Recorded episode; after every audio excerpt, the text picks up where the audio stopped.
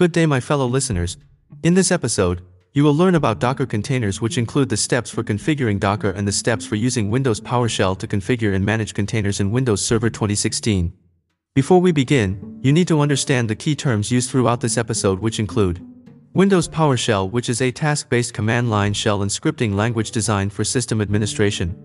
Container which is a logical environment created on a computer where an application can run. Docker which is an automated process that packages and delivers container images. Base system which provides the container's operating system environment as well as repository which stores the container images and its dependencies. Let's start with Docker and Windows Server 2016.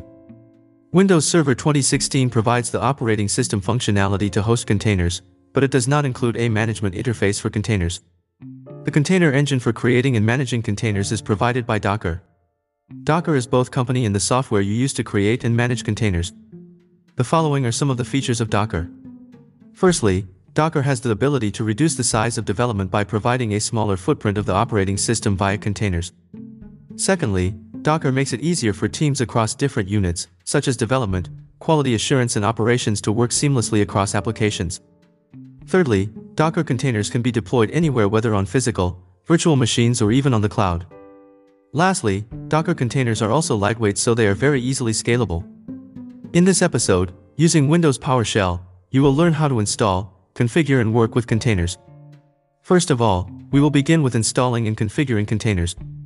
Windows Server 2016 includes a feature called Containers, which you must install to provide container support using the following steps. In Windows PowerShell, type the following command before pressing enter. Install dash Windows feature space dash namespace containers. In Windows Server 2016, you must download and install Docker before you can create containers. To download Docker, you need to use OneGet, a cloud-based package manager for Windows using these steps. In Windows PowerShell, type the following command before pressing enter. Install dash module space dash namespace docker msft provider space dash repository space ps gallery space dash force. If you are prompted to install a NuGet provider, answer yes. In order to install Docker, follow these steps. In Windows PowerShell, type the following command before pressing enter. Install dash package space dash namespace docker space dash provider namespace docker msft provider.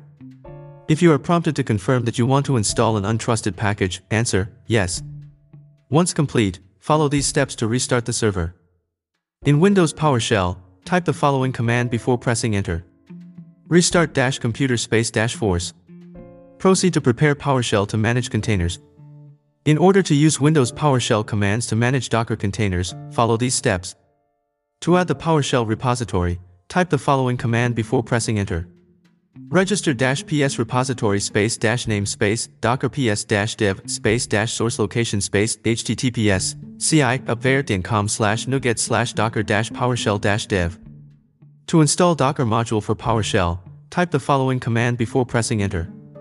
Install dash module space docker space dash repository space docker ps dash dev space dash scope space current user. Now for the fun part, working with containers. In order to create a container, you need to download a base operating system image from the Docker Hub repository. For example, these are the steps to download the Windows Server Core image from the repository. In Windows PowerShell, type the following command before pressing enter. Request dash container image space dash repository space Microsoft slash Windows Server Core. In order to create a container using the downloaded base image, follow these steps. In Windows PowerShell, type the following command before pressing enter. New dash container space dash image ID or name space Microsoft slash Windows Server Core space dash input space dash terminal space dash command space PowerShell. You can display a list of all the containers on the server using these steps. In Windows PowerShell, type the following command before pressing enter. Get dash container. To start or stop a container, follow these steps. In Windows PowerShell, type the following command before pressing enter. Start dash container space container ID which will start a container. Stop dash container space container ID which will stop a container. To connect to a session of a running container, follow these steps. In Windows PowerShell, type the following command before pressing enter. Enter dash container session space container ID. To remove a container, follow these steps. In Windows PowerShell, type the following command before pressing enter.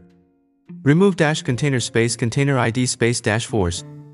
Finally, to summarize our today's episode, Windows Server 2016 provides the operating system functionality to host containers that are managed by Docker.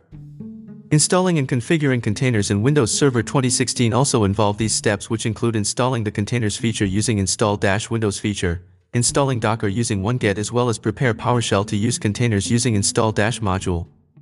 Additionally, working with containers also involves these steps which include installing base system using request-container image, creating containers using new-container, listing containers using get-container, starting and stopping containers using start-container and stop-container, connecting to containers using enter-container session, and also removing containers using remove-container.